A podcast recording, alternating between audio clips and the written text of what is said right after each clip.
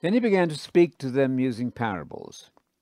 A man planted a vineyard, he put a fence around it, dug a pit for a wine press, and built a tower. Then he leased it to some farmers and went away on a trip. At the time of the harvest, he sent a servant to the tenant farmers to pick up some of the fruit from the vineyard. But they seized him, beat him up, and sent him away empty handed. So the man sent another servant. They hit him on the head and abused him. He sent another, and this one they killed. He sent many others. Some they beat up, some they killed. He had one more to send his beloved son. Finally, he sent him, thinking, They will respect my son. But those farmers said to each other, Here is the heir. If we kill him, we will get the inheritance. So they took him and killed him and threw him out of the vineyard. Now, what will the owner of the vineyard do? He will come and kill those farmers and give the vineyard to others. Have you not read this in Scripture? The stone rejected by the builders has become the main cornerstone. This came about from the Lord, and it's wonderful to see.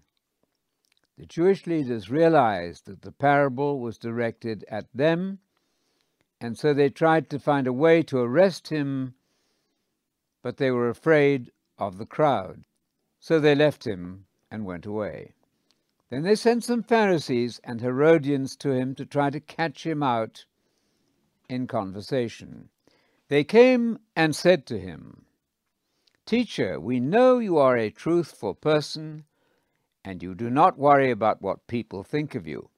You show no partiality to anyone, but teach the way of God in truth.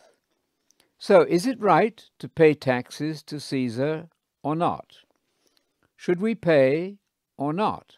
Jesus, realizing their hypocrisy, asked them, Why are you trying to trap me? Bring me a denarius coin to look at. They brought one. Whose is this image and inscription?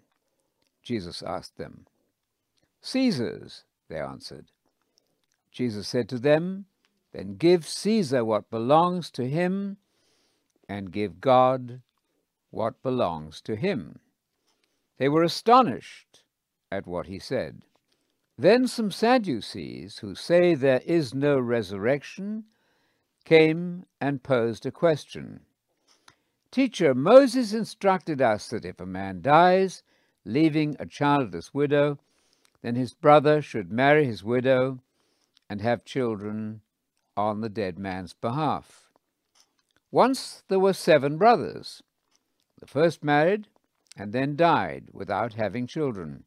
The second married his widow and then died childless. The third did the same. In fact, all seven died without having any children. In the end, the woman died too. In the resurrection, whose wife will she be? Because she was the wife of all seven brothers. Jesus said to them, does this not prove you are mistaken and do not understand the Scriptures nor the power of God? For when the dead rise, they do not marry and are not given in marriage, but are like the angels in heaven. But about the fact that the dead rise again, have you not read in Moses' writings how God spoke to him at the bush? I am the God of Abraham, and the God of Isaac, and the God of Jacob. He is not the God of the dead, but of the living. You are badly mistaken. One of the religious teachers came and heard them arguing and recognized that Jesus had given them a good answer. So he asked Jesus, What commandment is the most important of all? Jesus replied, the most important commandment is Hear, O Israel, the Lord our God is one Lord. Love the Lord your God with all your heart, with all your soul, with all your mind, and with all your strength. The second is love your neighbor as yourself. There is no more important commandment than these. The religious teacher replied, You are right, teacher.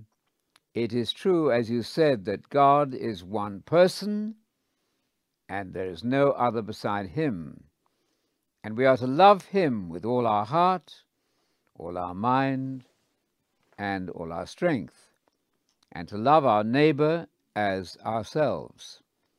That is far more important than all burnt offerings and sacrifices.